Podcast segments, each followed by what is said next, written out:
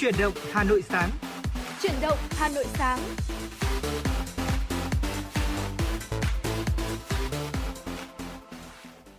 Xin được mến chào quý vị thính giả, nhạc hiệu quen thuộc của truyền động Hà Nội đã vang lên rồi. À, Quang Minh và Hồng Hạnh sẽ là hai MC đồng hành cùng với quý thính giả trong buổi sáng ngày hôm nay trong khung giờ quen thuộc, đó chính là từ 6 giờ 30 đến 7 giờ 30. Và quý vị thính giả thân mến, chúng ta sẽ đi qua với nhau rất nhiều những tin tức đáng quan tâm, những nội dung hấp dẫn và bên cạnh đó sẽ là những giai điệu âm nhạc. Vì vậy quý vị và các bạn chúng ta hãy giữ sóng và tương tác cùng với chúng tôi thông qua số điện thoại quen thuộc đó chính là 024 3773 6688. Thưa quý vị, ngày hôm nay thì Hồng Hạnh và Quang Minh rất vinh dự khi có thể đồng hành cùng với quý vị trong 60 phút trực tiếp của chuyển động Hà Nội sáng. Và sáng nay khi mà Hồng Hạnh đang di chuyển đến những cung đường để đến đài phát thanh và truyền hình Hà Nội thì thấy rằng là thời tiết hơi se lạnh một chút và có ừ. sương mù. Vì vậy mà hình thái cơ bản của thời tiết ngày hôm nay cũng sẽ là có nhiều mây và có sương mù thưa quý vị. Vì vậy khi mà trong những cái giờ phút đầu ngày này khi mà chúng ta bắt đầu đi ra ngoài đường thì quý vị cũng lưu ý là hãy mang cho mình một chiếc áo khoác gió mỏng quý vị nhé. Bởi vì đôi lúc trong những ngày như thế này, thời tiết thay đổi, cảm giác chúng ta sẽ dễ dàng bị mắc ờ, những cái căn bệnh về đường hô hấp. Vì vậy mà quý vị cũng nên lưu ý rằng là chúng ta hãy để trong cốp xe của mình một chiếc áo khoác gió mỏng để có thể đảm bảo sức khỏe của mình, quý vị nhé. Và thưa quý vị thân mến, chắc chắn rồi, đồng hành cùng với hồng hạnh và quang minh thì sẽ là những tin tức mới nhất, những nội dung tiểu mục và cả những giai điệu âm nhạc nữa. Và quý vị cũng đừng ngần ngại mà hãy tương tác với chúng tôi để yêu cầu những ca khúc mà quý vị yêu thích này, hoặc là tặng cho bạn bè, người thân một món quà âm nhạc chẳng hạn. Dạ vâng ạ và cũng rất là tuyệt vời khi mà chúng ta có thể bắt đầu một ngày mới cùng với nhau phải không ạ?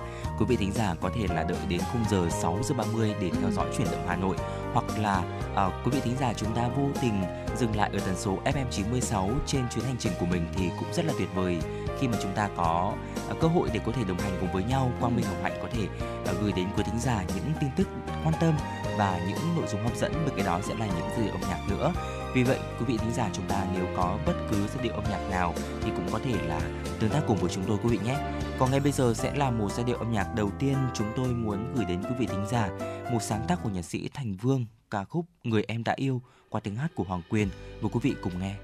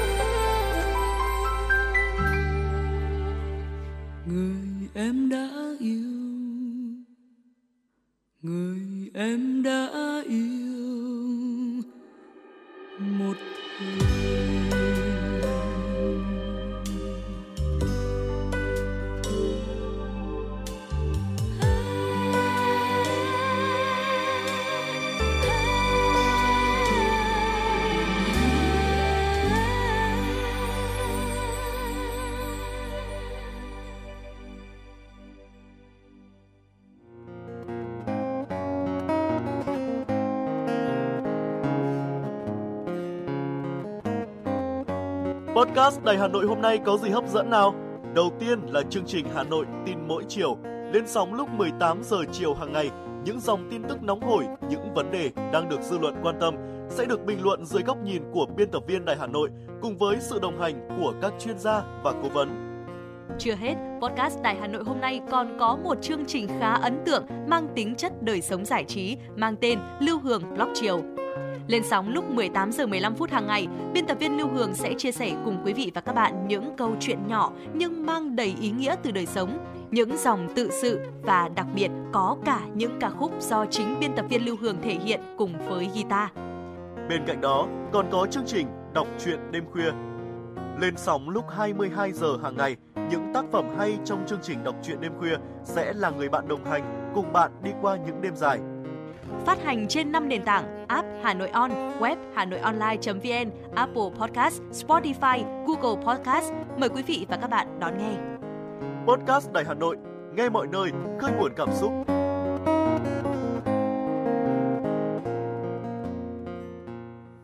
Thưa quý vị thính giả, chúng ta vừa cùng nhau lắng nghe và thưởng thức những giai điệu âm nhạc đầu tiên của truyền động Hà Nội sáng.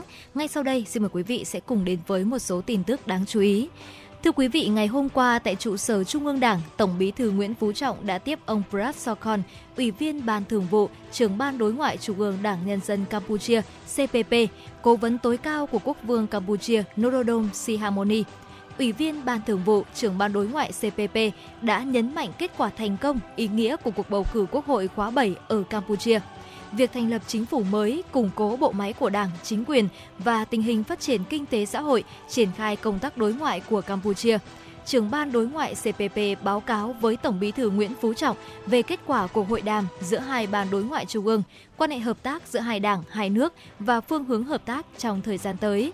Đồng thời khẳng định Campuchia sẽ tiếp tục phối hợp chặt chẽ với Việt Nam, triển khai thực hiện có hiệu quả các hiệp ước, hiệp định, thỏa thuận và kết luận giữa lãnh đạo cấp cao hai đảng, hai nước – đồng thời nhấn mạnh, dù ở trên cương vị công tác nào cũng sẽ làm hết sức mình, vun đắp cho mối quan hệ Campuchia Việt Nam ngày càng phát triển.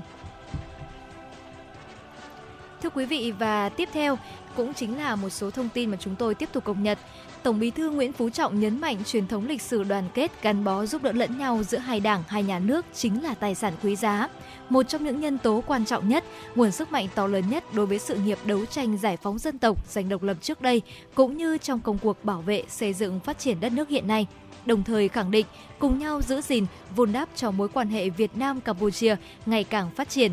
Hai đảng có chung nguồn gốc từ Đảng Cộng sản Đông Dương, hai nước là láng giềng anh em. Đảng Cộng sản Việt Nam và nhân dân Việt Nam trân trọng sự hợp tác và giúp đỡ của Đảng và nhân dân Campuchia đối với sự nghiệp giải phóng dân tộc, và xây dựng bảo vệ đất nước của nhân dân Việt Nam.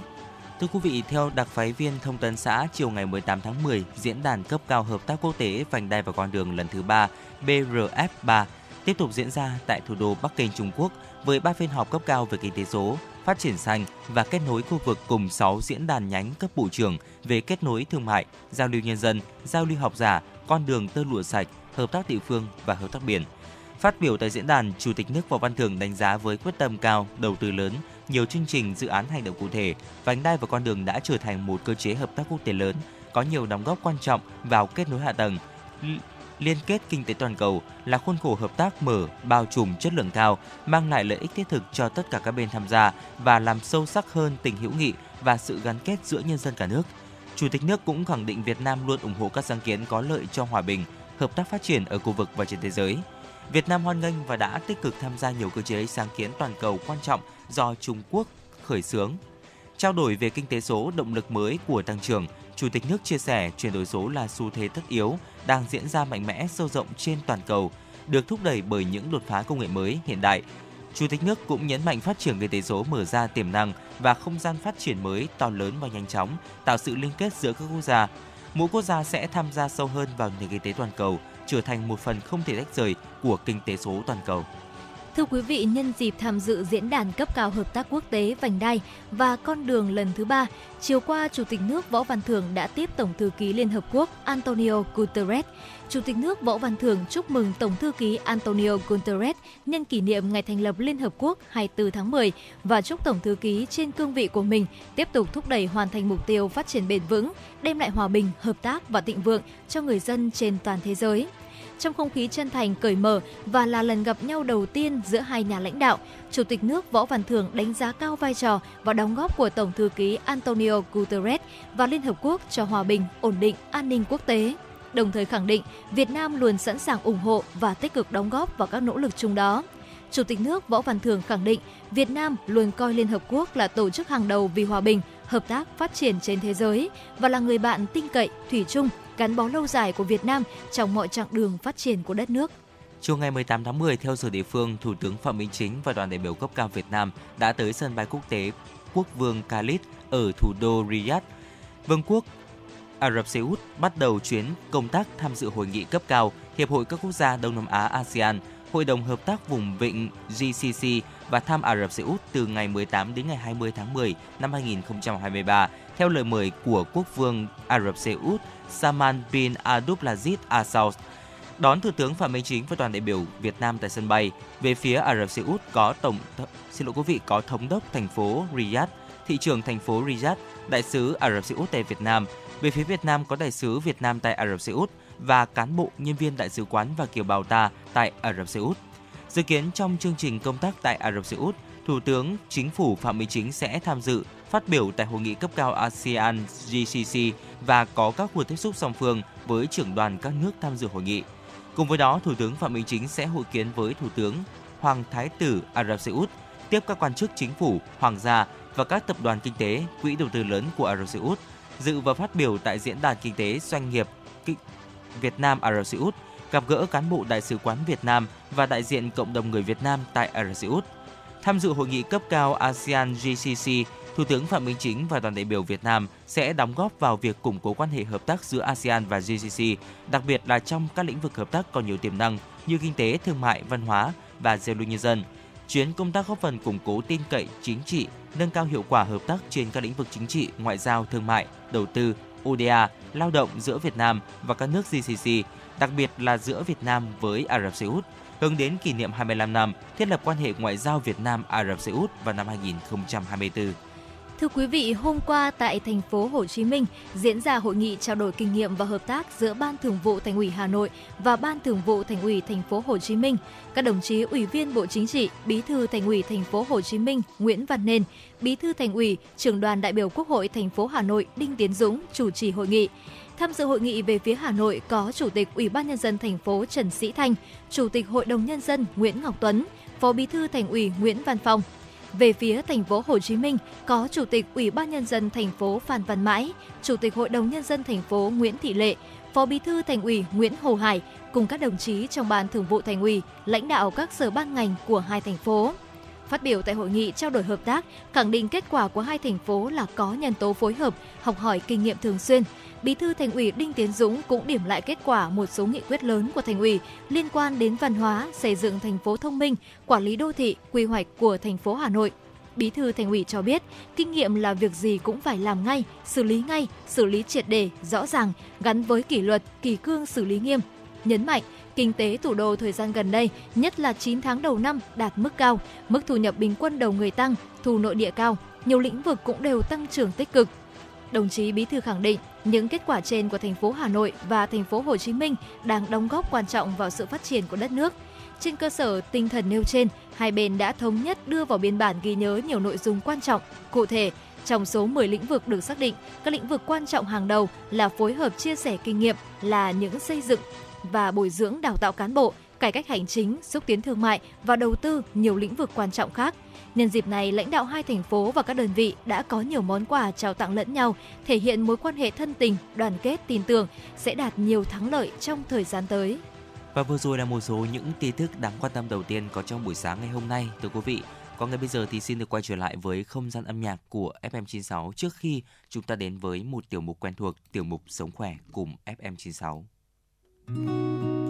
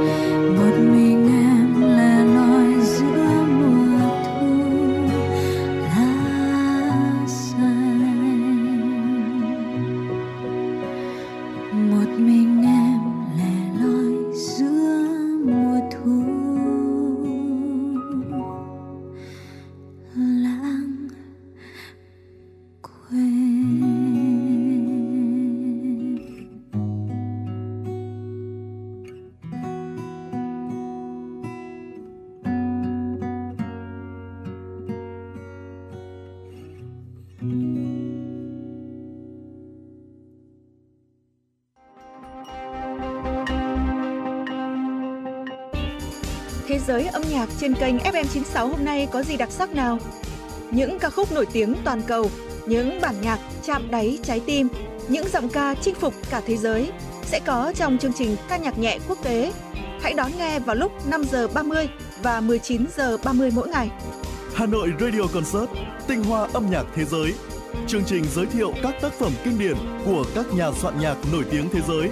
Với Hà Nội Radio Concert, quý vị sẽ cảm nhận được những điều thú vị chưa từng khám phá trong âm nhạc trên Radio Hà Nội FM 96. Đón nghe lúc 14 giờ và 21 giờ mỗi ngày. Cùng với đó, đôi cánh âm nhạc của FM 96 sẽ cùng bạn bay đến những vùng miền mà bạn chưa từng đến qua chương trình du lịch cùng âm nhạc. Thưởng thức những tinh hoa văn hóa của ông cha để lại trong chương trình âm sắc Việt Nam và nhiều chương trình âm nhạc đáng mong đợi khác. Bật Radio Hà Nội FM 96 để tâm hồn và âm nhạc được hòa quyện cùng thăng hoa. Quý thính giả đang quay trở lại với chuyển động Hà Nội sáng cùng Quang Minh và Hồng Hạnh. Ngay bây giờ sẽ là tiểu mục Sống khỏe cùng FM96. À, mọi khi thì trong tiểu mục này chúng tôi sẽ chia sẻ đến quý thính giả về sức khỏe thể chất. Thế nhưng mà ngày hôm nay thì chúng tôi sẽ chia sẻ đến quý vị thính giả một uh, chứng uh, rối loạn tâm lý liên quan đến sức khỏe tinh thần thưa quý vị. Không biết là quý vị thính giả chúng ta đã bao giờ nghe thấy bạn bè người thân của mình hay là chính bản thân mình nói rằng là tôi bị OCD mà là cái câu mà người trẻ thường nói để có thể là giải thích cho việc mình luôn thích giữ mọi thứ gọn gàng và ngăn nắp hay chưa ạ? Đó OCD có nghĩa là rối loạn ám ảnh cưỡng chế ạ. Tuy nhiên thì cái chứng này thì là một bệnh lý nghiêm trọng và phức tạp hơn thế. Ngày hôm nay thì trong tiểu mục này chúng ta hãy cùng nhau tìm hiểu một chút về OCD, chứng rối loạn ám ảnh cưỡng chế thưa quý vị. Và thưa quý vị, theo như bác sĩ chuyên khoa nội Nguyễn Thị Hải Đan có chia sẻ về một ờ, bệnh nhân của mình thì có nói rằng là họ sẽ đến khám trong trạng thái là rất mệt mỏi và lo lắng. Và lúc này thì khi mà bệnh nhân bước vào phòng khám thì sẽ luôn luôn có trên tay là một chai cồn sát khuẩn. Cô cẩn thận khử khuẩn ghế trước khi ngồi xuống và bắt đầu kể về câu chuyện của mình với bác sĩ và nói rằng là mẹ của cô ấy rất là sạch sẽ. Từ nhỏ thì cô ấy đã quen với việc là rửa tay thường xuyên, nhưng mà cách đây 3 năm thì bố cô ấy qua đời vì viêm phổi nặng. Từ đó thì cô ấy cảm giác được là vi khuẩn luôn bám theo cô ấy. Mọi nơi mà cô ấy đến, cô ấy cảm nhận như là vi khuẩn đang sinh sôi lan tỏa và sẵn sàng bám lên người vậy. Vì vậy mà bệnh nhân này thường rửa tay 3 lần trước khi ăn và bất cứ đụng vào vật gì chỉ cần cảm thấy không sạch đều phải rửa tay 3 lần, tắm từ 3 cho đến 5 lần một ngày. Và mọi thứ thì trở nên nghiêm trọng hơn sau khi mà cô ấy sinh em bé đầu tiên thưa quý vị. Cuộc sống thì ngày càng bế tắc và cô ấy không thể làm ừ, kịp bất cứ thứ gì cả. Bởi vì chỉ cần cảm thấy không thoải mái thì cô ấy sẽ bắt buộc là phải rửa tay. Và cô ấy thì không có tiền sử bệnh lý đặc biệt và cũng không đang dùng thuốc. Theo như bác sĩ Dan thì cô gái này đã mắc chứng OCD và đây chính là một rối loạn kéo dài mà một người trải qua những suy nghĩ không thể kiểm soát và tái diễn hoặc là ám ảnh được quý vị. Thực hiện các hành vi lặp đi lặp lại để né tránh hoặc là giảm bớt nỗi ám ảnh. Những người mắc OCD thì tốn khá nhiều thời gian để trải qua ám ảnh hoặc là thực hiện hành vi cưỡng chế và thường sẽ nhiều hơn một giờ trên một ngày và những trải nghiệm này thì có thể gây ra đau khổ đáng kể hoặc là cản trở cuộc sống hàng ngày của những bệnh nhân này. Dạ vâng ạ, vậy thì chúng ta hãy cùng nhau tìm hiểu xem là có phải rằng là uh, mọi nỗi sợ hay là lo lắng và hành vi lặp lại thì đều là OCD hay không ạ? Ừ. Trên thực tế thì nhiều người trẻ đã thừa nhận mình là bị OCD trên những video TikTok ghi lại cảnh họ dọn dẹp nhà và sắp xếp mọi thứ ngăn nắp. Một số khác thì cho rằng là mình sạch sẽ quá mức, rửa tay nhiều lần là cũng vì uh, bị OCD theo bác sĩ Đan thì không phải là mọi thứ, mọi thói quen, nỗi sợ và hành vi lặp lại đều là OCD đâu ạ. Bệnh nhân OCD khổ tâm hơn rất nhiều bởi vì là không thể kiểm soát được những ám ảnh của chính mình. Họ buộc phải giữ mọi thứ gọn gàng ngăn nắp không chỉ vì họ muốn như thế mà vì là nếu không làm thì họ sẽ bị căng thẳng tột độ. Bác sĩ tâm lý hoặc là bác sĩ chuyên khoa thần kinh chẩn đoán bạn bị mắc OCD khi mà bạn bị ám ảnh hoặc là có hành vi cưỡng chế hoặc là cả hai mà những biểu hiện đó gây ảnh hưởng đến cuộc sống của chúng ta và chúng ta không thể tự kiểm soát sự xuất hiện của những triệu chứng này dù bạn biết là mọi thứ đang quá mức và chúng không do bệnh lý thực thể hoặc là thuốc mà chúng ta đang dùng. Vậy thì ngay bây giờ chúng ta hãy cùng nhau điểm qua một số ám ảnh thường gặp quý vị nhé. Đầu tiên đó chính là sợ vi trùng hoặc là ô nhiễm, ừ. sợ quên này hoặc là mất hoặc là thất lạc một cái gì đó, hoặc là chúng ta sẽ có một cái nỗi sợ đó chính là sợ mất kiểm soát hành vi của mình, suy nghĩ hung hăng đối với người khác hoặc là chính mình và sẽ có những suy nghĩ không mong muốn bị cấm hoặc là cấm kỵ liên quan đến tình dục, tôn giáo hoặc là tổn hại và mong muốn có những thứ đối xứng hoặc là theo một cái thứ tự hoàn hảo nào đó. Và thường thì những hành vi cưỡng chế thường mắc phải sẽ là làm sạch hoặc là rửa tay quá mức, đặt hàng hoặc là sắp xếp những cái mặt hàng một cách cụ thể này, chính xác và liên tục kiểm tra mọi thứ. Chẳng hạn như là cửa đã khóa này hay lò nướng đã tắt hay là đếm cầu nguyện hoặc là lặp lại lời nói trong im lặng. Và nếu ám ảnh cưỡng chế dừng ở mức suy nghĩ trong đầu đếm thầm thì người xung quanh sẽ thường rất khó nhận ra thưa quý vị. Vậy thì đâu là nguyên nhân gây ra chứng rối loạn ám ảnh cưỡng chế OCD đây ạ? Các nhà khoa học cho rằng OCD có liên quan đến di truyền, bất thường ở não bộ, tính cách và tổn thương thời thơ ấu. Tuy nhiên thì cho đến nay họ vẫn chưa tìm ra chính xác gen nào quy định hoặc là có vai trò gây ra OCD. À, vậy thì ai là người có nguy cơ mắc chứng rối loạn ám ảnh cưỡng chế ạ? Đó chính là những người có người thân trực hệ là cha mẹ, anh chị em ruột mắc chứng OCD, bất thường cấu trúc và chức năng của não hay dè dặt đã trải qua cảm xúc tiêu cực, rối loạn lo âu, trầm cảm, tổn thương, stress và thời thơ ở thời thơ ấu thưa quý vị. Và tiếp theo cũng sẽ có một câu hỏi đó chính là liệu rối loạn ám ảnh cưỡng chế có điều trị được không? Thật ra thì nguyên nhân chính xác chúng ta sẽ chưa có thể tìm hiểu rõ ràng. Vì vậy mà việc điều trị vẫn sẽ là một thách thức lớn. Một số phương pháp có thể có hiệu quả khá tốt và đem lại lợi ích cho người bệnh, nhưng mà chúng ta cũng vẫn chưa có một cái liệu pháp chính xác bởi vì nguyên nhân cũng đang rất là khó tìm ra. Nhưng mà Hồng Hạnh chắc chắn rằng là đã có những cái phương pháp điều trị để đem lại một cái hiệu quả tốt cho mọi người rồi. Và ở đây thì chúng ta sẽ có một số những cái phương pháp như sau. Đầu tiên đó chính là tâm lý trị liệu thưa quý vị. Một số loại trị liệu tâm lý bao gồm là trị liệu hành vi nhận thức và các liệu pháp liên quan khác có thể có hiệu quả như dùng thuốc đối với nhiều người. Đối với những người khác thì liệu pháp tâm lý có thể hiệu quả nhất khi mà chúng ta kết hợp với thuốc nhận thức hành vi ừ, chúng ta có thể là trò chuyện này để giúp người bệnh nhận ra những lối suy nghĩ có hại hoặc là sai sự thật để họ có thể nhìn rõ hơn và ứng phó với các tình huống thử thách.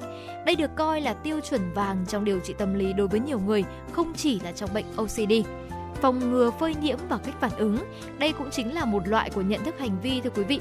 Người bệnh được đưa vào một môi trường an toàn và dần dần đặt họ vào những tình huống kích hoạt nội ám ảnh của họ, chẳng hạn như là chạm vào đồ vật bẩn và ngăn cản họ thực hiện hành vi cưỡng chế. Và tiếp theo một phương pháp khác đó chính là dùng thuốc.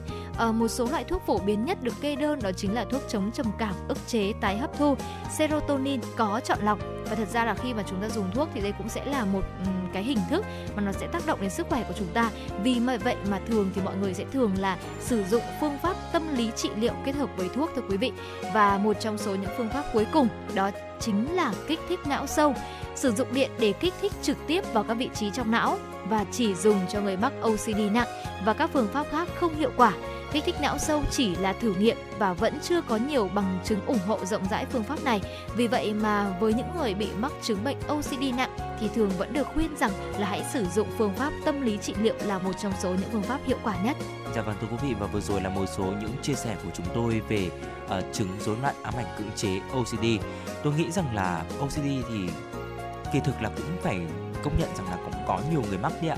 Thế nhưng mà có lẽ là chúng ta cũng chưa có cái sự hiểu rõ hơn về cái chứng rối loạn ám ảnh cưỡng chế này và chúng ta cũng chưa có cái sự quan tâm đúng mức đến những uh, triệu chứng những căn bệnh hay là những cái bệnh lý những cái uh, chứng liên quan đến uh, những cái bệnh lý liên quan đến sức khỏe tinh thần thưa quý vị và thông qua sống khỏe cùng FM96 thì Quang Minh Hồng Hạnh cũng như là những MC của chương trình sẽ uh, luôn muốn là mang đến cho quý thính giả những thông tin ờ, toàn diện nhất về cả sức khỏe thể chất và tinh thần để chúng ta có thể sống vui khỏe mỗi ngày thưa quý vị. Còn ngay bây giờ thì xin được quay trở lại với không gian âm nhạc của FM96, ca khúc Cỏ mềm qua tiếng hát của Tấn Minh.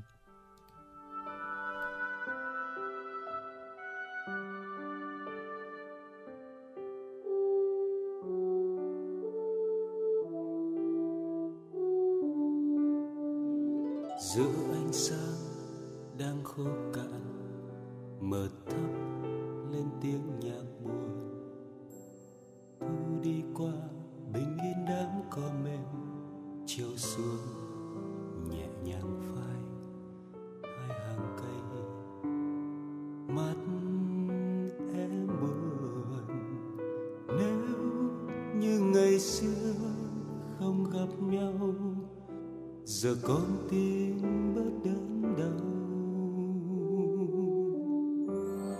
ta yêu nhau bao lâu rồi?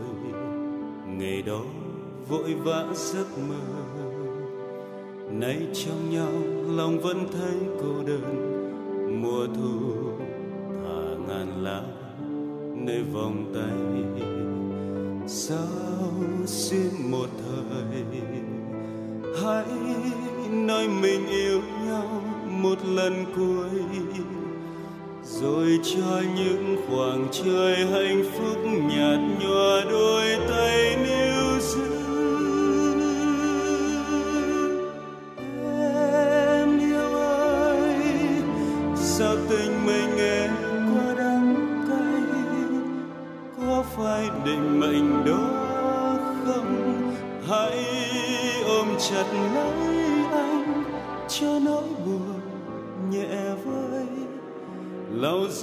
nước mắt không lừa dối, mai xa em. Anh nguyện là ánh nắng mùa thu rơi. Xin em làm cơn gió nhẹ để sớm mai đây mình có nhau cho dù nơi lá có mùa sẽ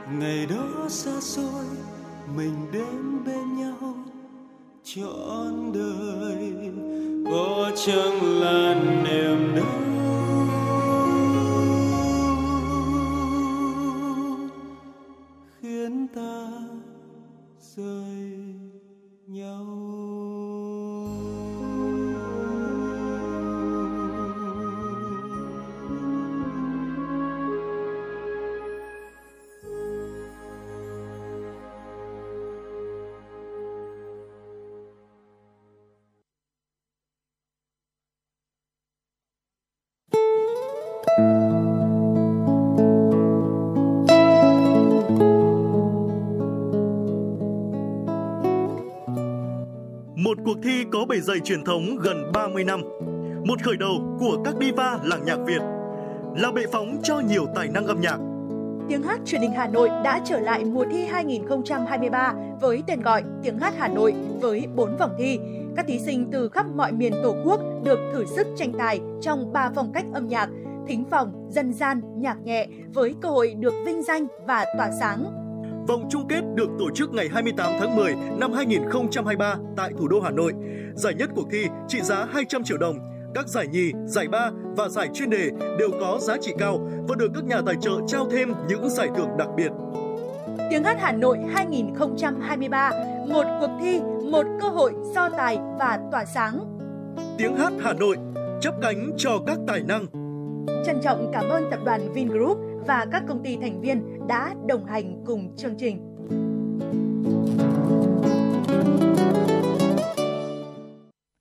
Thưa quý vị thính giả, chúng ta vừa cùng nhau thư giãn với những giai điệu âm nhạc và quý vị cũng đừng quên rằng là nếu quý vị đang muốn lắng nghe một ca khúc nào đó hoặc muốn gửi tặng người thân bạn bè của mình thì hãy cùng đứng cũng đừng ngần ngại mà hãy tương tác với chúng tôi qua số điện thoại nóng của chương trình 024 3773 6688 hoặc là fanpage chính thức của chúng tôi FM96 Thời sự Hà Nội. Còn ngay bây giờ chúng ta sẽ cùng quay trở lại với những tin tức đáng chú ý.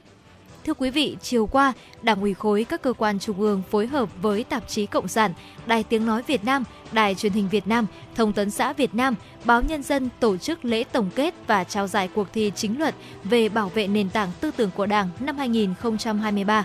Tham dự buổi lễ có Bí thư Trung ương Đảng, trưởng ban tuyên giáo Trung ương Nguyễn Trọng Nghĩa, Phó trưởng ban chỉ đạo 35 Trung ương, sau 4 tháng triển khai, ban tổ chức cuộc thi đã nhận được trên 3.700 bài dự thi với 3 thể loại báo, tạp chí và phát thanh, truyền hình, video clip do 52 trên 61 đảng bộ trực thuộc đảng ủy khối và đoàn khối các cơ quan trung ương gửi tham dự.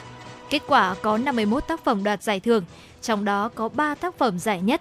Phát biểu tại lễ trao giải, đồng chí Nguyễn Trọng Nghĩa nhấn mạnh cán bộ, đảng viên, đảng ủy khối các cơ quan trung ương được đào tạo cơ bản, trình độ lý luận cao, bản lĩnh chính trị vững vàng là vốn quý để thực hiện nhiệm vụ xung kích, tiên phong, lâu dài trong bảo vệ nền tảng tư tưởng của Đảng. Đồng chí Nguyễn Trọng Nghĩa yêu cầu Đảng ủy khối các cơ quan trung ương phát huy kết quả cuộc thi, đặc biệt là có nhiều hình thức tuyên truyền, quảng bá, lan tỏa sâu rộng các tác phẩm trên các cơ quan báo chí, truyền thông và mạng xã hội. Ngày hôm qua, thị xã Nghi Sơn, tỉnh Thanh Hóa, Bộ Giao thông Vận tải phối hợp với hai tỉnh Thanh Hóa và Nghệ An tổ chức khánh thành dự án đường bộ cao tốc Bắc Nam phía Đông giai đoạn 2017-2020, đoạn quốc lộ 45 Nghi Sơn và Nghi Sơn Diễn Châu. Đến dự lễ khánh thành có Phó Thủ tướng Chính phủ Trần Hồng Hà cùng lãnh đạo các bộ ngành địa phương liên quan. Thứ trưởng Bộ Giao thông Vận tải Lê Đình Thọ cho biết, hiện tại đã có 8 dự án thành phần cao tốc Bắc Nam giai đoạn 2017-2020 được hoàn thành, đưa vào khai thác với tổng chiều dài 519 km. Việc hoàn thành hai dự án cao tốc Bắc Nam đoạn quốc lộ 45 Nghi Sơn và Nghi Sơn Diễn Châu tiếp tục nâng tổng số km đường cao tốc Bắc Nam lên khoảng 1.050 km, góp phần nối thông tuyến đường bộ cao tốc từ Hà Nội đến Nghệ An dài 251 km, rút ngắn thời gian di chuyển giữa hai địa phương này còn khoảng 3,5 giờ so với 5 giờ như trước đây. Trước đó, hai đoạn tuyến cao tốc này đã được đưa vào khai thác tạm đầu từ xin lỗi quý vị, khai thác từ tháng 9 năm 2023 phục vụ nhu cầu đi lại của nhân dân. Thưa quý vị, Sở Nông nghiệp và Phát triển Nông thôn Hà Nội vừa tổ chức lễ trao giải hội thi sản phẩm làng nghề thành phố Hà Nội năm 2023. Năm 2023 là lần đầu tiên hội thi sản phẩm làng nghề thành phố Hà Nội được tổ chức. Hội thi cũng là sự kiện quan trọng trong chuỗi sự kiện hướng đến Festival Bảo tồn phát triển làng nghề Việt Nam năm 2023 do Bộ Nông nghiệp và Phát triển Nông thôn và Ủy ban Nhân dân thành phố Hà Nội đồng tổ chức. Sau hơn 3 tháng phát động, ban tổ chức đã tiếp nhận 327 sản phẩm đăng ký dự thi của 109 tập thể cá nhân. Sau thời gian làm việc công tâm của các thành viên ban giám khảo, Hội đồng giám khảo đã lựa chọn 56 sản phẩm thuộc 5 nhóm để vinh danh. Trong đó có một giải đặc biệt, 5 giải nhất, 10 giải nhì, 15 giải ba và 25 giải khuyến khích. Giải đặc biệt của Hội thi Sản phẩm làng nghề thành phố Hà Nội năm 2023 đã thuộc về tác phẩm Bộ rước đèn Trung thu của nghệ nhân Đặng Văn Hậu, xã Phượng Dực, huyện Phú Xuyên. Kiểm toán nhà nước vừa tổ chức diễn đàn thúc đẩy phục hồi và phát triển kinh tế, những nút thắt và vai trò của kiểm toán nhà nước. Sự kiện thu hút khoảng 700 đại biểu tham dự, gồm đại diện lãnh đạo các bộ ban ngành địa phương, cộng đồng doanh nghiệp, các tổ chức chuyên gia trong nước và quốc tế. Diễn đàn làm rõ các vấn đề đặt ra từ kết quả kiểm toán, nhận diện những thách thức mà nền kinh tế Việt Nam đang đối mặt, từ đó tìm ra giải pháp khả thi giúp tháo gỡ những nút thắt, khó khăn, vướng mắc, hỗ trợ quá trình phục hồi kinh tế, hướng tới một nền kinh tế phát triển bền vững. Sự phát triển của các khu công nghiệp, khu kinh tế đã góp tích cực vào công tác bảo vệ môi trường, thực hiện định hướng tăng trưởng xanh cũng như thúc đẩy quan hệ ngoại giao, kinh tế, thương mại, đầu tư giữa Việt Nam và các đối tác. Tuy nhiên, các chuyên gia nhà quản lý đã chỉ ra nhiều nút thắt hạn chế sự phát triển của các khu công nghiệp, khu kinh tế như về quy hoạch, hạ tầng giao thông và kết nối đồng bộ, liên kết vùng, lao động và an sinh xã hội, vấn đề môi trường, ưu đãi đầu tư phát triển kết cấu hạ tầng khu công nghiệp, khu kinh tế, hiệu quả sử dụng đất. Thưa quý vị, cận kề Ngày Phụ nữ Việt Nam 20 tháng 10, các cửa hàng hoa tươi trên khắp các tuyến phố Hà Nội trở nên sôi động với muôn sắc hoa rực rỡ. Các sản phẩm hoa tươi được thiết kế rất phong phú, thành bó hoa, giỏ hoa, hộp hoa, bình hoa, lãng hoa, giá cả phụ thuộc vào các loại hoa sử dụng là hàng nội địa hay nhập khẩu. Chẳng hạn như giá hoa hồng Ecuador là từ 1 triệu 500 cho đến 2 triệu đồng trên một bó. Hoa tulip Hà Lan có giá là 2 triệu 400 nghìn đồng trên một bó 14 bông. Còn các loại hoa trong nước thì giá thấp hơn như là hoa hồng vàng, đỏ, loại thường giá là 18.000 đồng trên một bông, tăng gấp 2 lần so với ngày thường. Hoa hồng Đà Lạt có giá khoảng 40.000 đồng trên một bông, tăng hơn so với ngày thường từ 10.000 cho đến 20.000 đồng trên một bông. Ngoài các bó hoa và lãng hoa tươi, nhiều cửa hàng trái cây còn kết hợp giữa hoa tươi và trái cây, tạo nên những giỏ hoa trái sinh động, đẹp mắt với giá dao động từ 350.000 đồng đến trên 1 triệu đồng trên một lãng. Và vừa rồi là một số những tin tức đáng quan tâm có trong buổi sáng ngày hôm nay. Còn ngay bây giờ thì xin được quay trở lại với không gian âm nhạc của FM96, một ca khúc rất là sôi động và vui tươi. Xin mời quý vị tính giả chúng ta cùng lắng nghe Ăn gì đây qua tiếng hát của Hòa Minzy và Mr. T.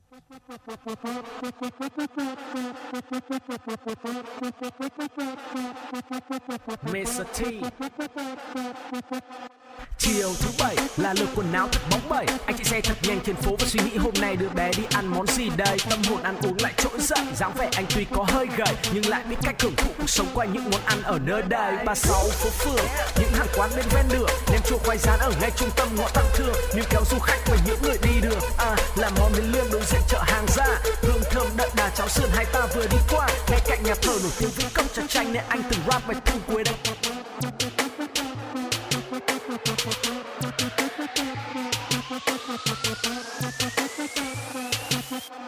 lang thang lang thang văn hóa ẩm thực con người tràng an ăn ngon không thiếu tiền ít hay nhiều vỉa hè hay cửa hiệu thì từ xưa đến nay cũng không quan trọng hóa cũng không cần mỹ miều hạnh phúc cho em cũng chỉ đơn giản một điều là tình yêu yêu yêu yêu yêu yêu như bát bún rượu rượu rượu rượu rượu rượu bao nhiêu sợi? Bấy nhiêu sợi? tình tình tình tình tình tình tình tình tình tình Anh ơi, anh muốn đi ăn gì đây? Ăn chè hay là bánh giò? Hôm nay em muốn đi ăn thật no, Cho nên anh đừng tiếc tiền. Ai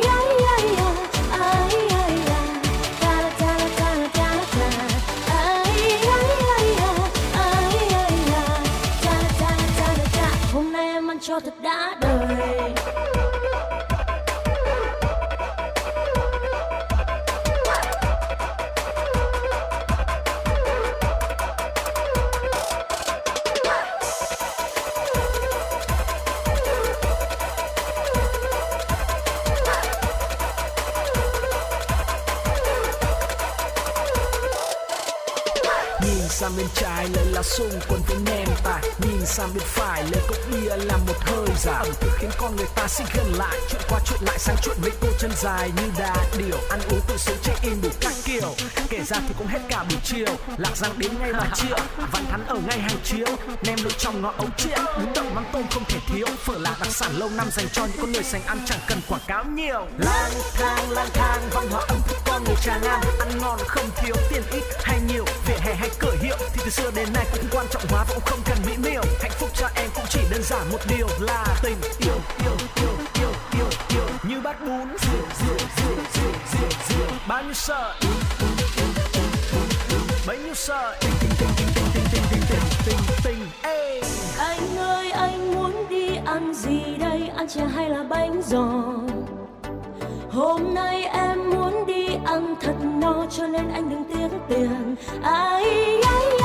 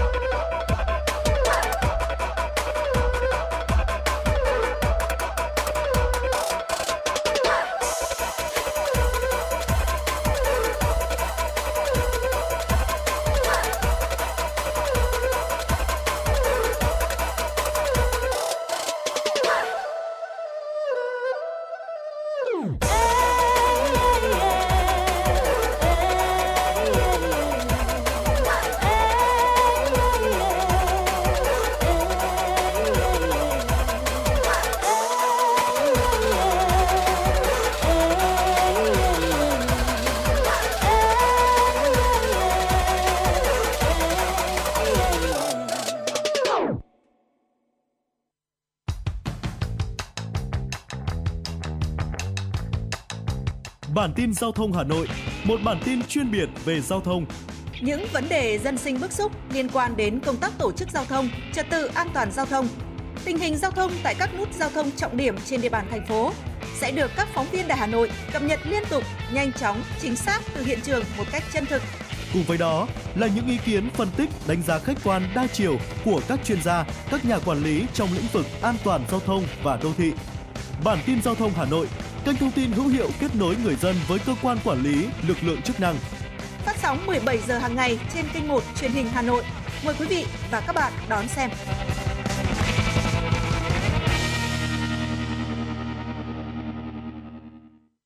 Thưa quý vị, chúng ta vừa cùng nhau thưởng thức một giai điệu âm nhạc hết sức sôi động, ăn gì đây đến từ sự thể hiện của Hòa Minzy và ngay bây giờ sẽ quay trở lại những tin tức quốc tế đáng chú ý. Thưa quý vị, chiều 18 tháng 10 theo giờ Việt Nam, Tổng thống Mỹ Joe Biden đã tới Israel nhằm ngăn chặn cuộc xung đột Israel-Hamas có nguy cơ lan rộng. Một thách thức trở nên khó khăn hơn khi làn sóng phẫn nộ lan khắp Trung Đông sau vụ không kích bệnh viện ở giải Gaza tối ngày 17 tháng 10 khiến hàng trăm người Palestine thiệt mạng. Theo kế hoạch, Tổng thống Joe Biden dự kiến đến thăm Jordan, nhưng các cuộc gặp của ông với các nhà lãnh đạo Ả Rập đã bị hủy bỏ sau cuộc không kích nêu trên. Theo trong cuộc họp báo chung ở Tel Aviv với Thủ tướng Israel Benjamin Netanyahu chiều 18 tháng 10, Tổng thống Joe Biden nói rằng Washington sẽ cung cấp cho Israel mọi thứ cần thiết để tự vệ. Tổng thống Biden cũng cho biết ông buồn và vẫn nộ trước vụ nổ tại một bệnh viện ở giải Gaza hôm 17 tháng 10 mà Hamas cho rằng đã khiến hàng trăm người thiệt mạng. Thưa quý vị, một thông tin quan tâm tiếp theo thưa quý vị. Ở theo The Guardian, giá dầu đã tăng sau vụ không kích vào bệnh viện Ali Arabia ở Gaza, khiến hàng trăm người Palestine thiệt mạng, đồng thời gây lo ngại về sự gián đoạn nguồn cung dầu toàn cầu.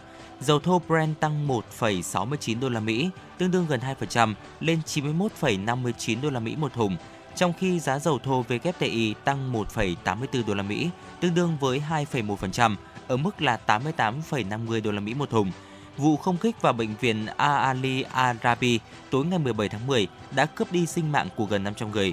Phía Palestine cáo buộc Israel đã không kích bệnh viện, trong khi quân đội Israel dẫn thông tin tình báo nói rằng phong trào Jihad Hồi giáo Palestine, một lực lượng vũ trang ở Gaza, đã bắn nhầm rocket vào cơ sở y tế này. Thưa quý vị, Cục Thống kê Quốc gia Trung Quốc công bố dữ liệu cho thấy nền kinh tế Trung Quốc trong quý 3 năm 2023 đã tăng trưởng với tốc độ nhanh hơn các dự báo. Dữ liệu công bố lần này cho thấy các gói kích thích đã đạt mục tiêu, dù cuộc khủng hoảng bất động sản và những cơn gió ngược khác vẫn tạo ra rủi ro cho triển vọng tăng trưởng của nền kinh tế lớn thứ hai thế giới. Cụ thể, tổng sản phẩm quốc nội GDP của Trung Quốc đã tăng 4,9% trong giai đoạn tháng 7 đến tháng 9 so với cùng kỳ năm 2022, cao hơn mức dự báo 4,4% trước đó của nhiều chuyên gia kinh tế nhưng vẫn chậm hơn so với mức tăng trưởng 6,3% trong quý 2 năm 2023. So sánh theo từng quý, GDP Trung Quốc đã tăng 1,3% trong quý 3, tăng tốc so với mức 0,5% trong quý 2 và cao hơn dự báo tăng trưởng 1%. Thưa quý vị, 4 năm sau vụ 39 thi thể người Việt được tìm thấy trong thùng xe tải từ Bỉ sang Anh, Tòa án Pháp đã mở phiên xét xử 19 bị cáo liên quan đường dây buôn người đứng sau vụ việc. Những đối tượng này bao gồm cả các lái xe taxi và chủ căn hộ được dùng để làm nơi ở cho những người di cư.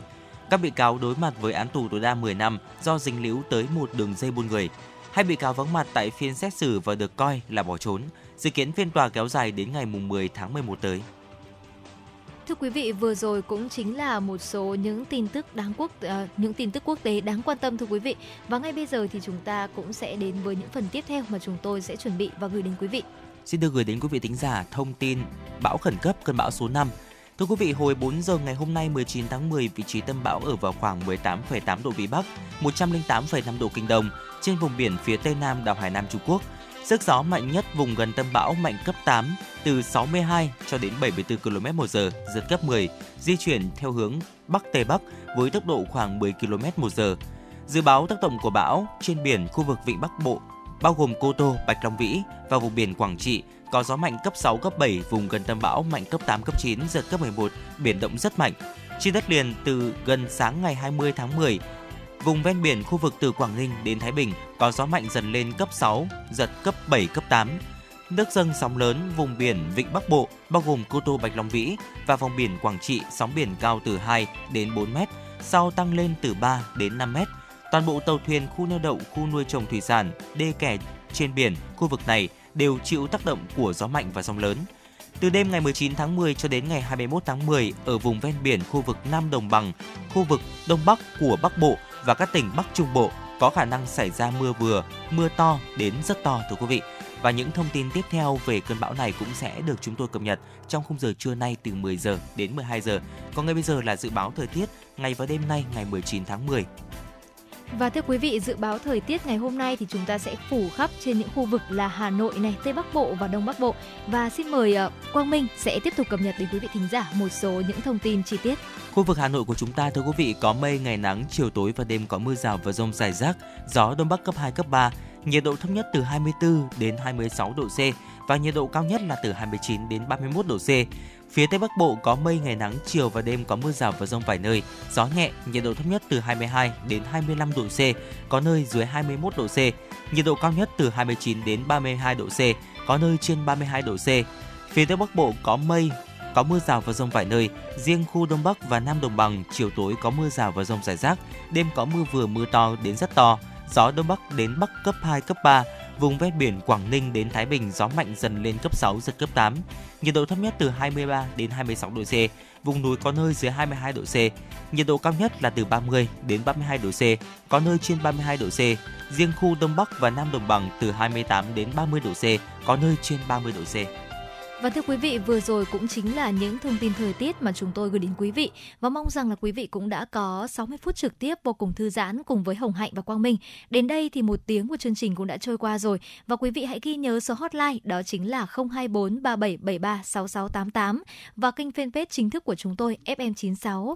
Thời sự Hà Nội đã luôn luôn sẵn sàng nhận mọi phản hồi của quý vị.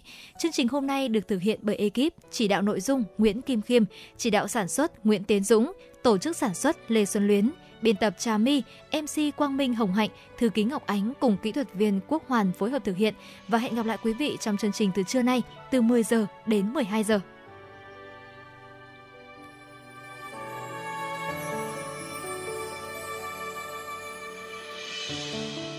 Và rồi ta hứa sẽ quay trở lại vào một ngày mai như hai người bạn một ngày đã quên tất cả lại nhớ về nhau. Cùng năm tháng còn âu thơ. Và ngày hôm nay anh như đứa trẻ. Của ngày hôm qua xa xôi tìm về. Lời thề tựa như anh lời